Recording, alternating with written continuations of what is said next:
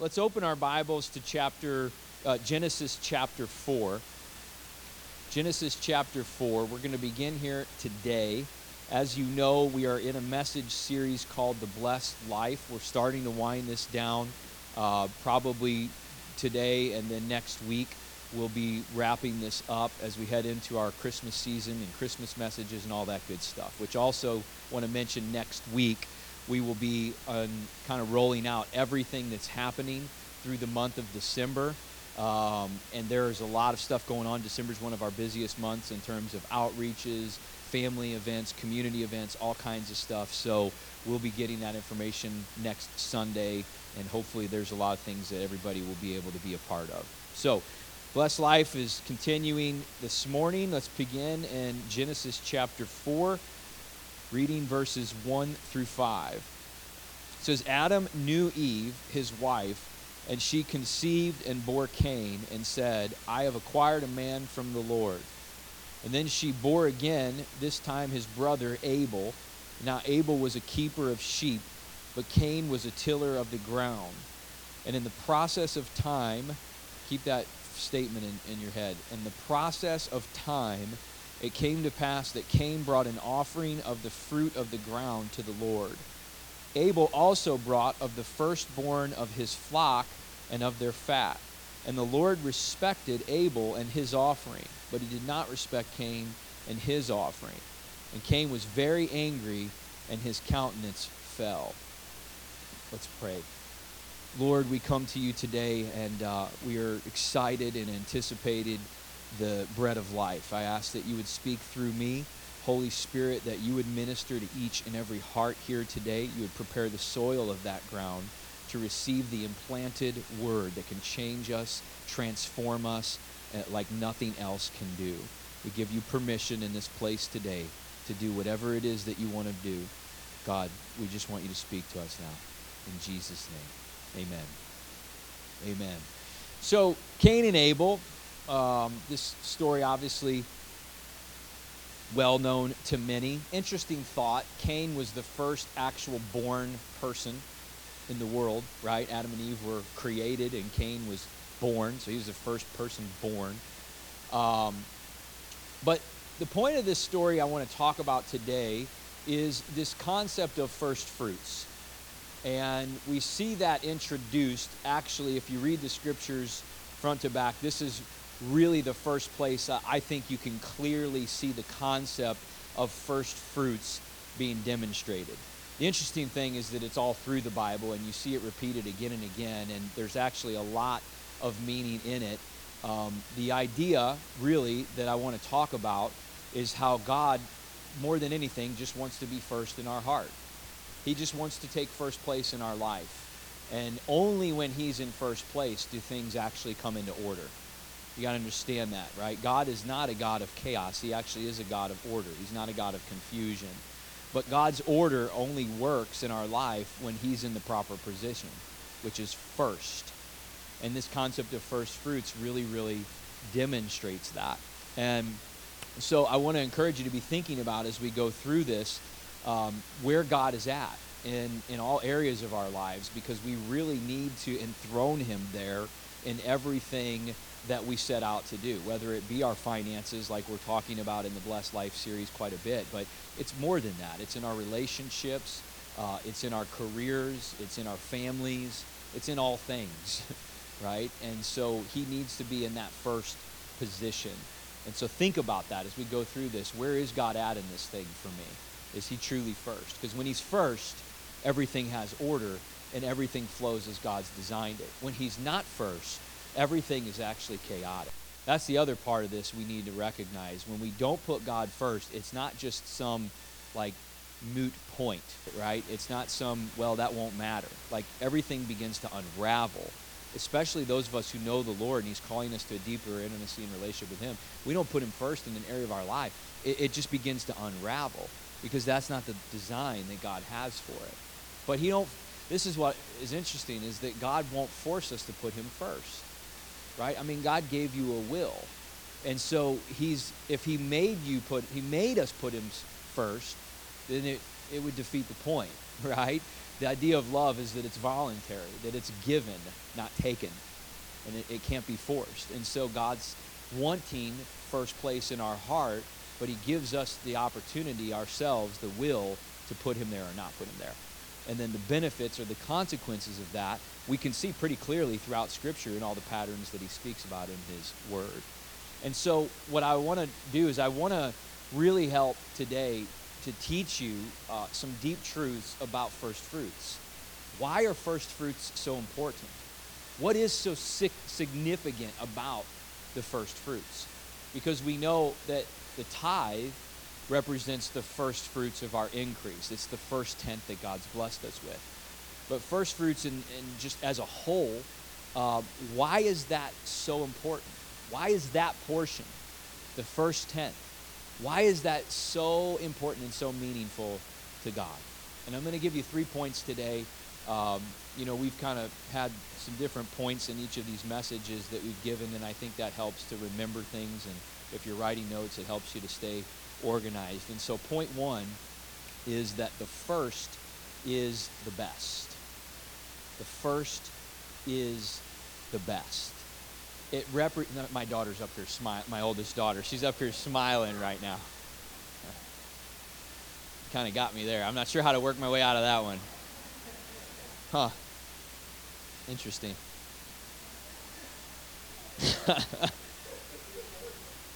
Wow you really stumped dad there all right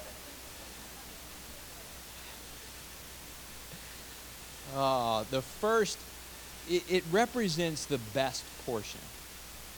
It just, it does. And so God wants that part because he deserves the best and because he wants to be first.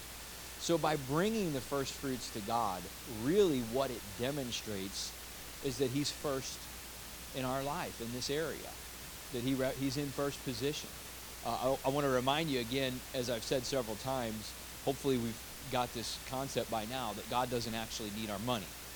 He's not running short on supply, and He's never in the red. and so when we bring our tithe or offerings, we're not giving something to God to help God out.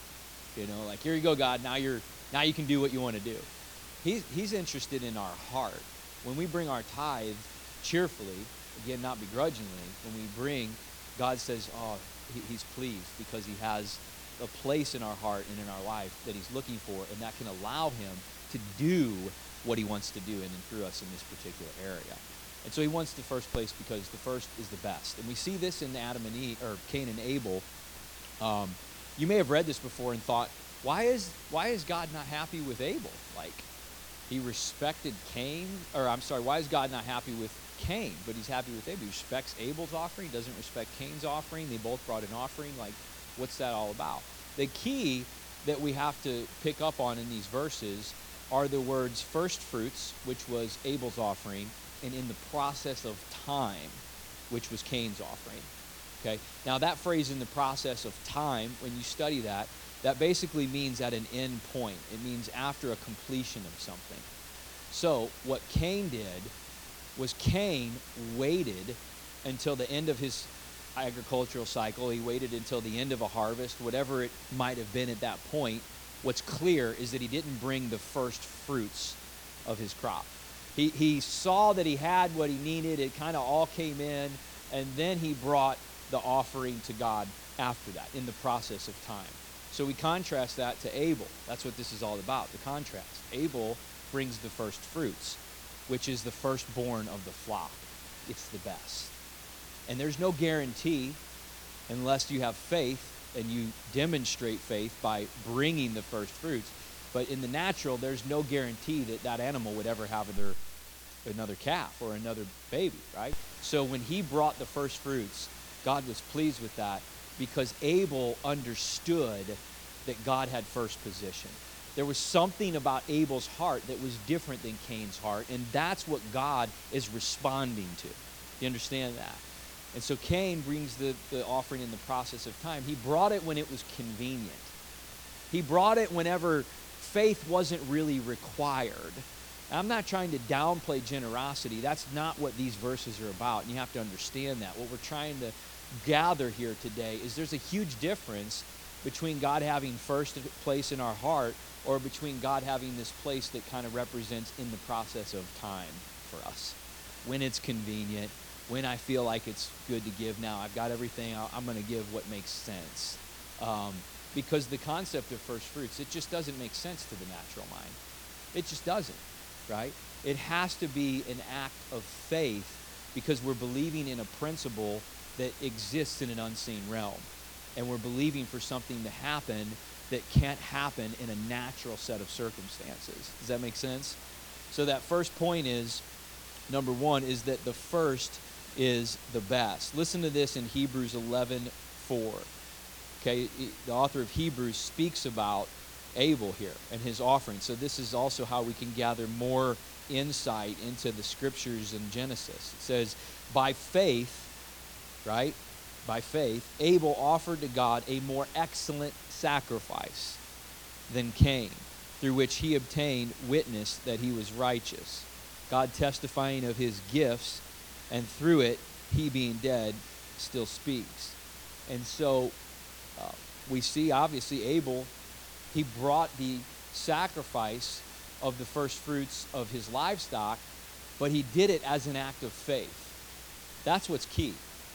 Is that he did, he did it knowing and believing that God was going to provide for him, even though he couldn't see. It hadn't happened yet. Where Cain's had already come in, it had already happened. He already had it there at his disposal to work with. And that's the difference between faith and sight in this particular area. So God wants the first because it's the best. Now, I don't know about you, but one of the things I absolutely love, one of my favorite meals, is a thick, juicy ribeye steak. Anybody else like? If you if you're going to a steakhouse, it's like, why mess with the petite sirloin? You know, I mean, why do they even have it on the menu? I don't even know. Just the outlaw ribeye, the Texas ribeye, the 14 ouncer that's marbly, that's thick, that's juicy, that's got more flavor than anything else.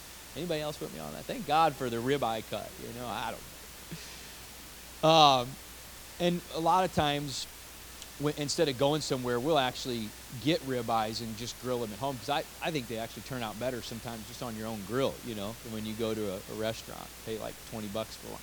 And so we'll get our ribeye and I'll have mine and you know Katie will have hers and she kind of likes the, you know the best parts right those real tender parts right around that marbly section and everything it's burnt and crispy on the fat edges you know what i'm saying adrian i mean it's like mouth watering right i didn't think i'd be mouth watering over a steak at 9 o'clock in the morning but holy cow but you know katie does the most despicable thing I mean, once I start cutting into my steak, she'll try to reach over and take those best pieces. Woman, what are you doing? You know? Are you crazy? I mean, it, the knife is like, it may have, there may have, there may have been points where the, yeah, blood was drawn. No. And so I'm just being transparent with you as your pastor uh, I'm still struggling in certain areas on this thing. I can't give my best away. When it comes to that ribeye, man, I, am I'm, I'm holding on. I'm in the flesh, you know. I'm just, I'm struggling in that area, and I'm having a hard time letting go of that. But Lord will work with me on that one. Um, but I, I think that, uh, let me just say this as someone who's walked with God in this area for many years, I've seen God faithful. Um, it is easy for me to release it to Him. In fact, it's actually something that I enjoy doing. Um, it brings me excitement to give God my best, to give Him the first, because I feel the reality of me honoring Him and, and truly worshiping Him. It is an act of worship by saying, God, you're first in this area, and I'm demonstrating that in my actions here. Because our faith really comes to fulfillment, like the, the, the, completion, the expression of faith happens in the action, right? We, we have faith in our heart, we believe and we hear, and we have faith for that. But then we act on that. That's where you see the expression of it. And so bringing the first fruits to God is a real, it's an expression of the place that God has in our heart, and only God peers into that. And only He can see that. But it pleases Him. It brings Him joy and it brings Him worship and glory when we do that with the right heart. So it's important, right? Number one is first is the best. Number two is, I've, I've kind of said this, it is an act of faith. It is an act of faith. Just repeating what I mentioned a few moments ago, that to bring the first fruits, sacrifice them, offer them to God, let go of them from our own hand, to not have or see the rest that's coming, but believe it is coming, makes no natural sense. I mean, I can't rationalize that with you. Hey, give away what you have, um, and then, you know, you just know that more is coming and, and you'll be taken care of. Like, there's no rationalization to this. You have to grasp that. It is an act of faith. It is living by faith, not by sight or reasoning. And a lot of times people struggle in the area of the tithe or other places, but it's because they try to, it, they need to look and see how it all makes sense. They try to re- reason it all out, you know. Well, this all works out together, and it just, it's just not a principle that operates like that. We, we live it out by faith. Now, let me remind you, the Bible says that it's impossible to please God without faith. So if we're giving for some dutiful reason or begrudgingly or anything that's not out of a pure heart of faith, that's not the right motive and that's not going to create the same results with God in our lives as when we do it truly out of faith. And so we hear who God is and who he wants to be to us, we believe it, and then we demonstrate that by the way we live and the way that we give and trust him by releasing the first fruits of what's been given to us. Now, listen to this. we talked about Abel in Hebrews 11. This Hebrews 11 is a chapter that a lot of times you'll hear called the Hall of Faith. And it's just like all this different example, these different examples of men and women throughout all the Bible who demonstrated faith by certain things that they did. Okay? And, and you see the action and you see the evidence of the faith. And we obviously read a little bit ago that Abel demonstrated his faith by bringing the first fruits. Let me show you another concept of first fruits, and we, we see this here in Hebrews 11. It's actually with Abraham and Isaac. Hebrews 11, chapter, or chapter 11, verse 17 says, By faith, Abraham, when he was tested, offered up Isaac. Let me remind you, he was the firstborn son. And he who had received the promises, which Abraham had received promises from God, of, a, of a, a, an heir and of a, seed that would bring uh, nations of the world would be blessed, right? He who had received the promises offered up his only begotten son, of whom it was said, In Isaac your seed shall be called, concluding that God was able to raise him up even from the dead, from which he also received him in a figurative sense. What's this all about? So Isaac represents first fruits. Isaac is the firstborn son. He represents the first. And God does this really crazy thing that's hard to like even grasp as a dad. I'm just being honest, you know. He asked Abraham to sacrifice his son Isaac take him up on the altar on Mount Moriah. And, uh, and Abraham demonstrates his faith by his willingness to do that. So we hear that and we think, oh my gosh, this is, this is just crazy, you know. But here's the interesting thing that you have to realize as you study this out is that God had already spoken to Abraham and promised him a son, and that that son would lead to nations in the world that would be more numerous than the sand on the sea or on the stars in the sky. So God had already established something in him, right? And even though God had asked him to do something that he didn't understand, Abraham was willing to sacrifice his son because he had faith. And he, it says here, he knew even if he went through with that, that God would raise him from the dead. There was just, there wasn't this thought in Abraham's head that he wouldn't have a son anymore. You understand that? Because God had already established this thing in him. And what God was doing was he was testing him. You remember the five points that we went through in the tithe? Like you're going to actually see, if you pay attention, all five of those points throughout the message today as well. And they usually exist in almost anything that you look at when it talks about first fruits. But uh, so Abraham demonstrates his faith by taking Isaac up on Mount Moriah. But what happens? We, when he gets up there and he's prepared to do what God has asked him to do, he looks over and there's a lamb caught, right, a ram caught in the bushes, stuck. And he says, God has, has brought a lamb. And so the lamb gets sacrificed and Isaac gets redeemed. Isaac is actually delivered and the ram ends up being sacrificed. Now, this is very prophetic and symbolic, but it's also very applicable to the current situation that Abraham is in. God asked him to do something. Abraham proved that he had faith in God, and then God accepted that as an act of faith. It says it was accounted to him as righteousness because of his faith in the Bible, and then brought the lamb, and, and Isaac was redeemed. Now, this is kind of crazy. I love the Bible because it's so consistent and it's so true. And the more I study it, the more I just continue to see things that amaze me. But Abraham brings Isaac up on top of a mountain called Mount Moriah. That's where this happens. Okay? That mountain was the bedrock of the foundation where Solomon constructed the temple. Get this, where the presence of God would dwell in the Holy of Holies. However many years later, hundreds of years later, right? Almost a thousand years later. And, uh, and beyond that, Jesus comes along, right? Even another thousand years after that. And when he comes along, what does John the Baptist say when he sees him? He says, Behold, the Lamb of God who takes away the sins of the world. Do you know where he was crucified? On Mount Moriah.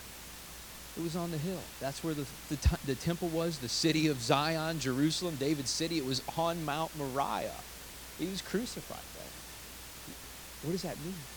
It means that he was the Lamb of God and he took away our sin. He redeemed us because we needed to be redeemed.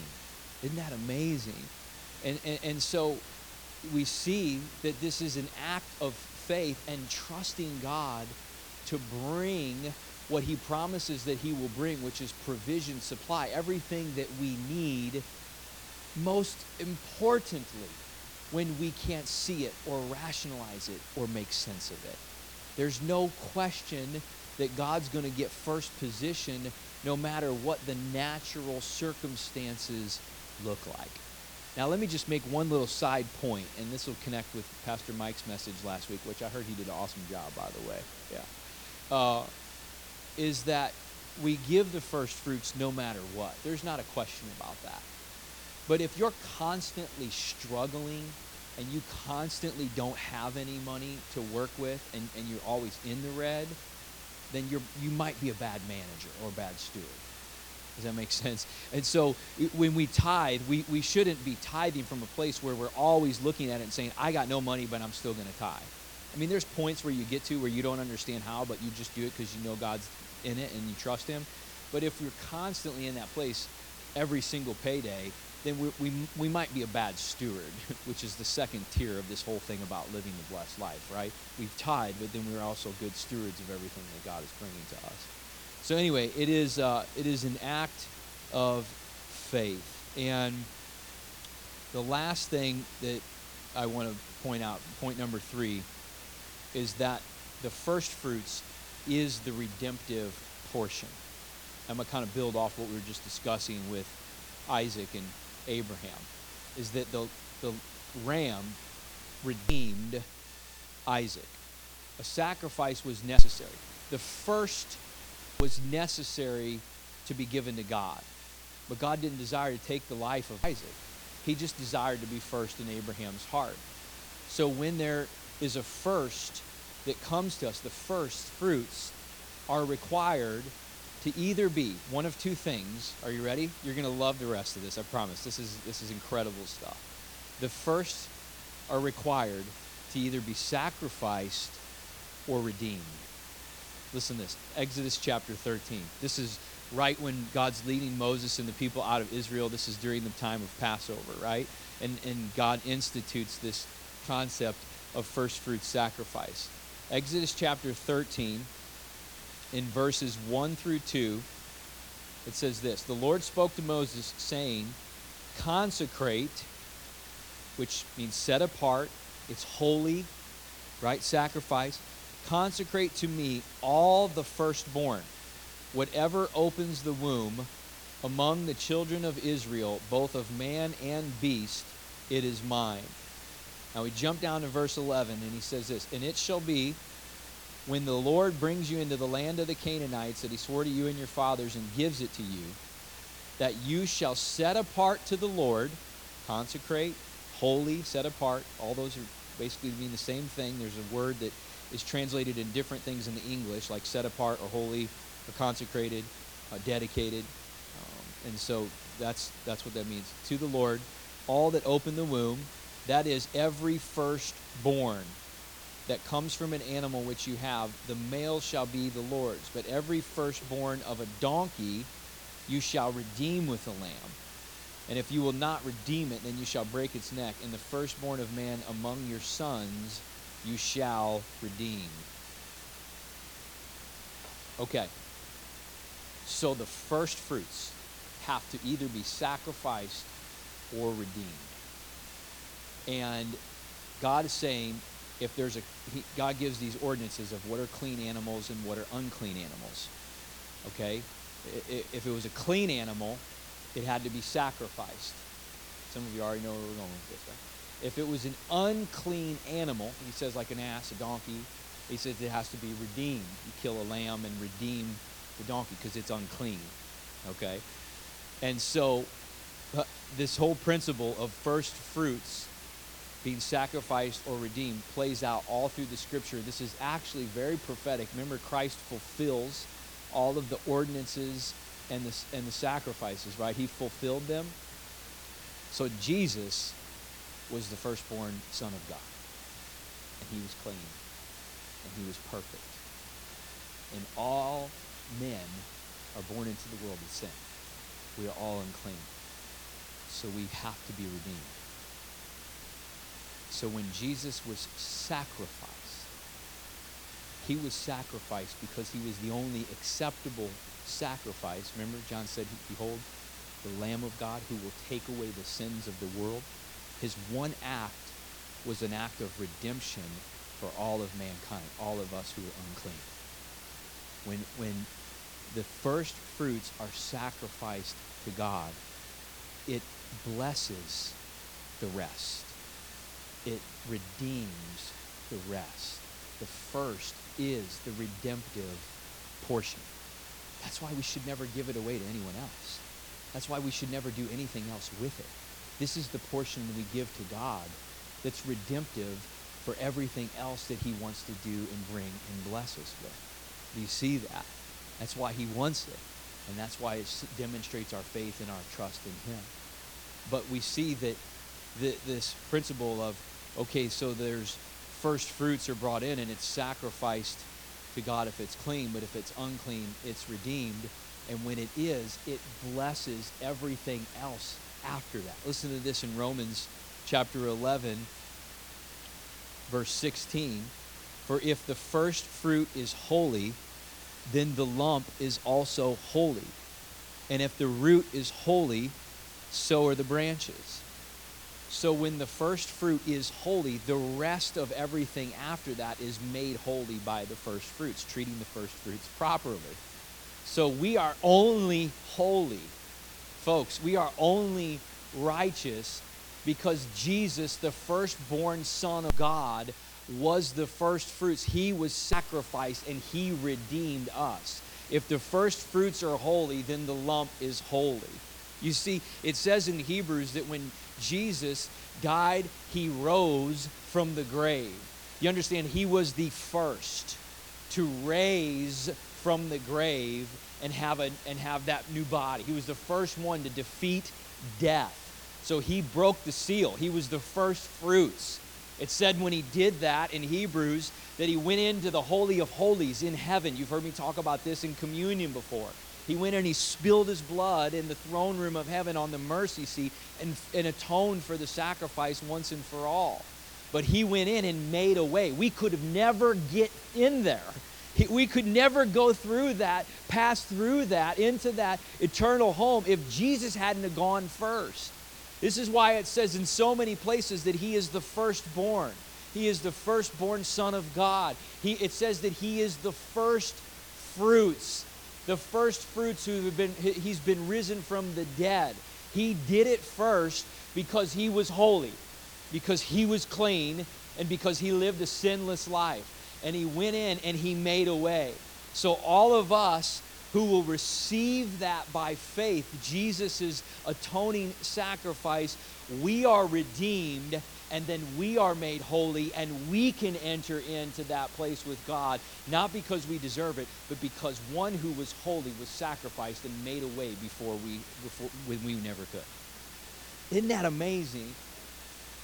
Jesus goes in, he makes the way. It says in another place that we are the first, we are the church of the firstborn, which means we become a part of that inheritance only because of what the first did for us.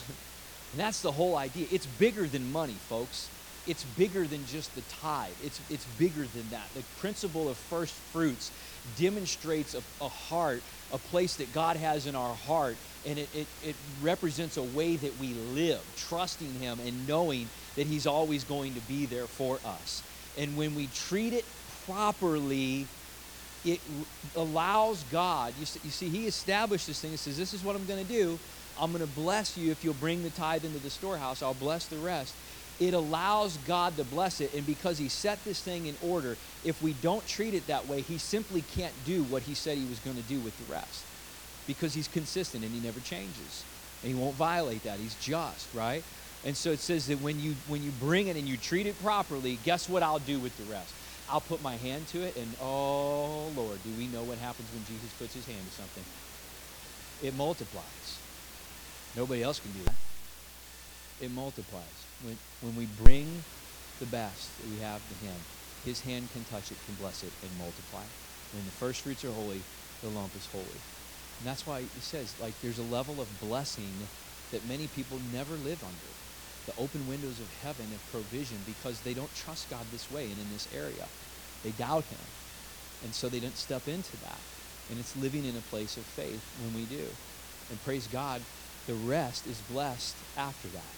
I'll give you one more example of that before we close today, and that is in the city of Jericho. Okay, the city of Jericho is, I'm pretty sure is considered the oldest known city uh, by historians and archaeologists in the entire world. The, the longest history of civilization is in the city of Jericho, which is really interesting because it was the first city that the Israelites conquered when they came out of the wilderness and into the promised land. It's in Joshua chapter 6 and Joshua chapter 7. We all know the story of Jericho, right? The walls came tumbling down. But think about this for a second. Joshua is leading the people of Israel. They cross the Jordan River. God says, I want you to take Jericho first. Jericho's a huge city. Ma- massive walls. I forget how thick. There was two layers of walls. They're huge. They're thick. And just this massive city, huge population. Um, and they never had to lift a finger to bring those walls down. Like God did the whole thing. All they did was shout and worship, right? So they go in and says, take the city of Jericho, this huge city, um, very defended, very well militarized and everything. So they go in and they conquer the city. But God says something very specific about Jericho.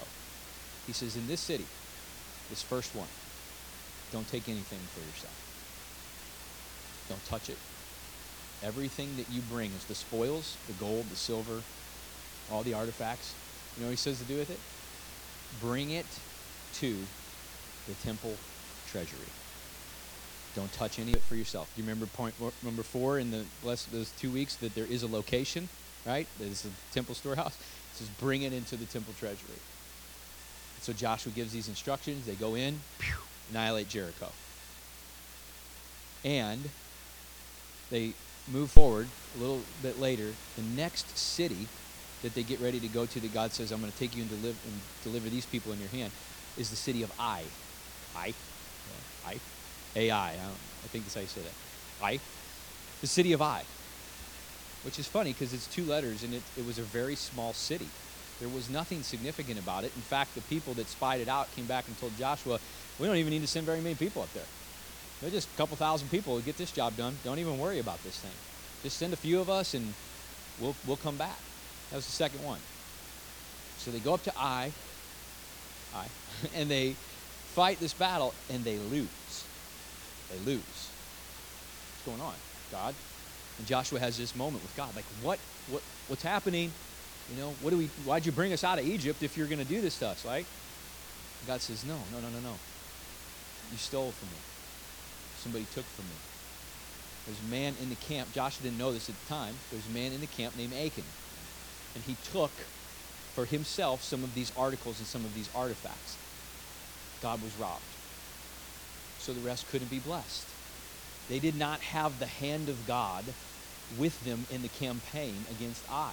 Small city, and they lost. They just defeated this huge city, Jericho. Makes no sense. It does when you understand the principle of first fruits. Jericho was a first fruit city. If they would have brought everything to the Lord, and consecrated it to him and never touched it, his hand would have been right with them and they would have moved right through Ai. But they didn't.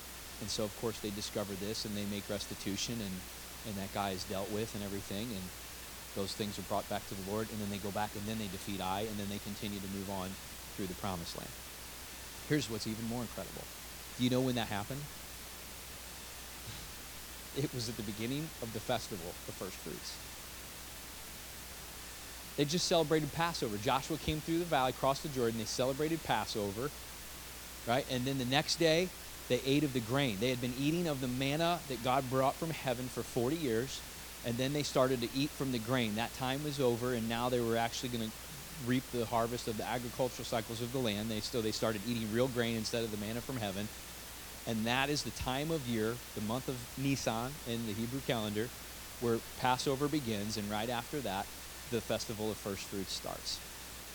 Jericho was a first fruit city, and it was a festival of first fruits that was beginning. And if they would have consecrated that to God, his hand would have been with them all the way through. What's the point of that? The point is there's a level of blessing and there is a, a power of God's hand on the provision and on the resources that are going to flow into our life that we could never live fully under if we don't treat the first fruits the way God tells us we have to treat the first fruits. I, I'm, I'm actually going to wrap this up today by just pleading with you, appealing with you. Um, and I mean this with all my heart. I am I'm not I don't care about the church's checkbook and what we're doing to pay bills. Like God, we are very solvent. God's doing a great work here. I'm appealing to you because I truly want all of us to be able to live under the fullness of God's supernatural supply and provision that He promises. It's just so clear to me. If it weren't, I wouldn't preach it to you like this. But it's just so clear to me that He lays this thing out and then He says, Will you trust me? Will you trust me? And as we live this way, folks, you can't even begin to imagine the opportunities that this brings for testimony. The opportunities that this affords us to glorify the name of God. Again, it's bigger than money. It's just live this way, see what I do, and then watch how I'm glorified through this. But in Exodus, right, through this through this all happening, the principle of sacrificing or redeeming the first fruits, right? Listen to what it says just a few verses later in that chapter 13 about the first fruits. For, verse 14. And I'll, I'll close with this. So, James, you can come up after I read this verse. So it shall be when your son asks you in time to come, saying, What is this? That you shall say to him, By the strength of hand the Lord brought us out of Egypt. There's that hand of the Lord right there. Brought us out of the house of bondage And it came to pass when Pharaoh was stubborn about letting us go that the Lord killed all the firstborn in the land of Egypt. You remember that? The, all the firstborn of Egypt were killed. The firstborn of Israel were spared because they were covered by the blood of the Lamb. That was the institution of Passover. It even says that the Egyptians, that even their livestock firstborn were killed. This is how important this is to God. This is how serious he is about the principle of first fruits, right? So it says that uh, in the firstborn, um, Lord killed the firstborn in the land of Egypt, both the firstborn of man and the firstborn of beast. Therefore, I sacrifice to the Lord all the males that open up the womb, but all the firstborns of my sons I redeem. Powerful. Here's why that's powerful. Because Josh was telling the people, you're going to teach your kids about this. Because you were a part of what happened. You saw these things in the wilderness, or your fathers saw these things. You're one generation removed of the exodus out of Egypt. But in times to come, this is going to be further in history. There's going to be kids and grandkids and great grandkids and so on. And this is what you're going to need to know. Your kids are going to come to you when you're doing this, when you're sacrificing the first fruits. They're going to come to you they're going to say, Daddy, why are you doing that? Why are we doing that, Daddy? Why are we sacrificing that animal? And that's going to be your moment for testimony. It's going to be your opportunity to instruct and teach your children a principle and a concept that they need to get a hold of and that they need to live by if they're going to live in the fullness of this blessing that I'm promising for them too. And you're going to say to them, actually, son, daughter, come here and sit down on my knee and let me tell you a story. You see, we're free people. We live free and, and under blessing, but it wasn't always like this. There was actually a time that we lived in bondage. There was a time when our people were slaves. And we were forced to do, we were in bondage and we didn't know freedom. But God delivered us.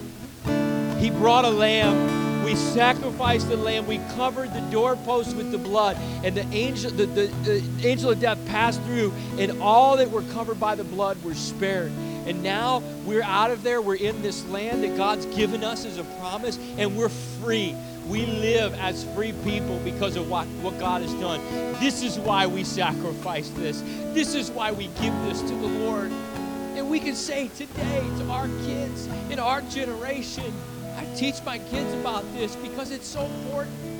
Why do we die, Daddy? Why do we why why are we doing that? Let me tell you why.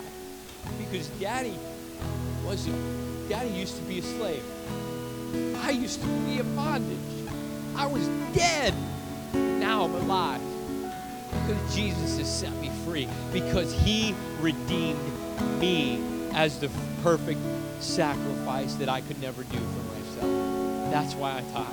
That's why I bring my first fruits. Because he's worthy of that. He deserves that. And I trust him wholly and fully in this area of my life pray that you would get a revelation of why first fruits are so important. It's so much bigger than money. It's about our heart. What place God has in our heart. And I ask you today as I close, where is he at? With you. Where is he at? In this area. In all areas. Ask him to help you. Ask Him to lead you. Ask Him to strengthen you. God gives faith. Right? He gives faith. He, he deposits faith in us. We need faith to do the things that He calls us to do. Ask Him to help you. But I hope that you see a picture of the life that God's created you to live, the ordinance of the way this is laid out, and the, the fullness of what God wants to do in your life if you'll choose to trust Him and follow Him makes sense to the natural mind. The things of the Spirit are not discerned by the natural mind. If you feel it in your spirit today, if the Spirit of God is ministering to you. I'm not talking about some emotional experience, some hype. I'm talking about the Spirit of God bearing witness in your spirit saying, This is truth. You need to live by this. Respond. That's our part. how we respond. Father, we just ask you today in Jesus' name, Lord, that you just do a work in all of our lives right now. Speak to us. Call us to a higher level, Lord. Help us to live the way you're calling us to live. But we just want to thank you. We just want to honor you. We just want to say thank you so much for sending your firstborn son and sacrificing him so that we can be redeemed. That is the greatest truth. That is the greatest revelation, reality that we could ever have or ever get. And out of that reality that we are born again, that we are made free by the precious blood, God, all things spring forth out of that place of security and living in our lives. We thank you for that today. In Jesus' name, amen.